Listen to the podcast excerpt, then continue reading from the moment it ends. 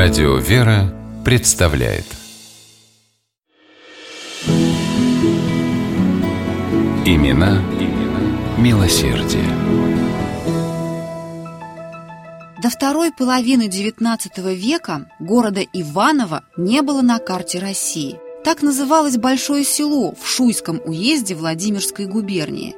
Но в 1869 году село Иваново объединилось с недавно образованным Вознесенским посадом. Так появился город Иваново-Вознесенск. Почувствовать себя горожанами со всеми вытекающими отсюда последствиями, развитием инфраструктуры и активным благоустройством ивановцы смогли благодаря Якову Петровичу Горелину, владельцу одной из крупнейших в Иванове ткацких мануфактур, человеку богатому и щедрому.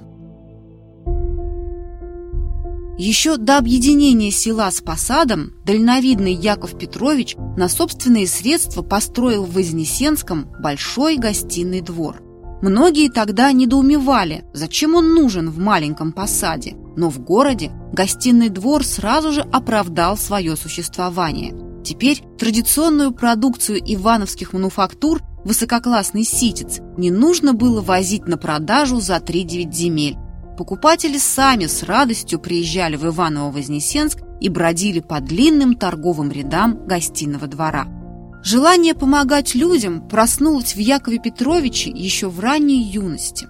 Так получилось, что в школу он не ходил. Отец, самостоятельно обучив сына читать и считать, решил, что для управления фабрикой этого будет вполне достаточно. И пока другие дети корпели за партами над ученой премудростью, Яков по настоянию родителя обучался тонкостям производства.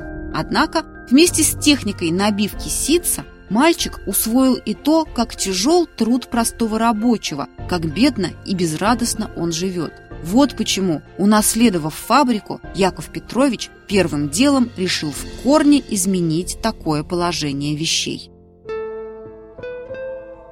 При своей мануфактуре Горелин открыл бесплатную больницу для рабочих, куда могли обращаться не только его служащие, но и те, кто работал на других фабриках. Строительство и оснащение обошлось Якову Петровичу в солидную по тем временам сумму – 8 тысяч рублей. Из собственных средств платил он и жалование персоналу больницы. В 1847 году при мануфактуре заработала бесплатная школа, которую Горелин содержал на свои личные деньги. А еще через несколько лет Яков Петрович профинансировал открытие в Иванове училища для мастеровых и рабочих. Неудивительно, что именно Горелина единогласно избрали на ответственный пост главы нового города Иваново-Вознесенска. Для Якова Петровича эта должность стала основой всей его жизни – Сдав фабрику в аренду и отойдя от торговых дел, он решил посвятить себя развитию и благоустройству города и не жалел на это собственных средств. На деньги Горелина в центре Иваново-Вознесенска был устроен бульвар, названный в честь святого князя Александра Невского – по воспоминаниям современников, бульвар был необыкновенно уютным и больше напоминал сад с деревьями, кустарниками, клумбами, скамейками для отдыха и фонарями.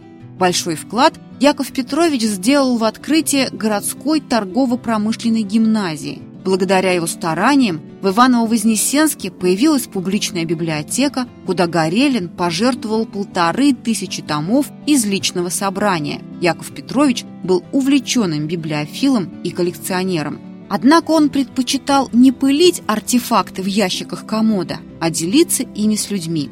Так, например, свою уникальную коллекцию старинных рукописей он безвозмездно передал в дар Румянцевскому музею в Москве.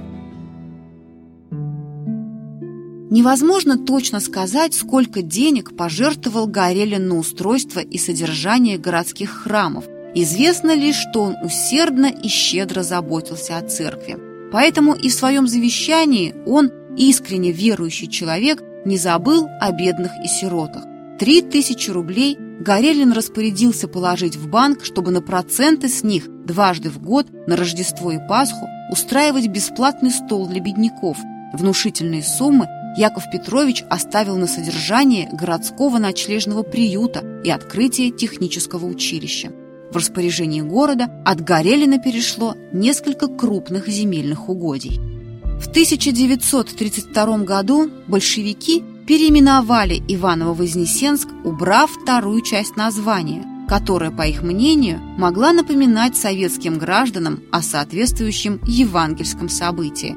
Просто как Иваново, знаменитая столица ткацкого производства, известен этот город и сегодня. Но ивановцы помнят о делах милосердия Якова Петровича Горелина. Его именем названа одна из улиц Иванова, а в центре города воздвигнут памятник щедрому благотворителю.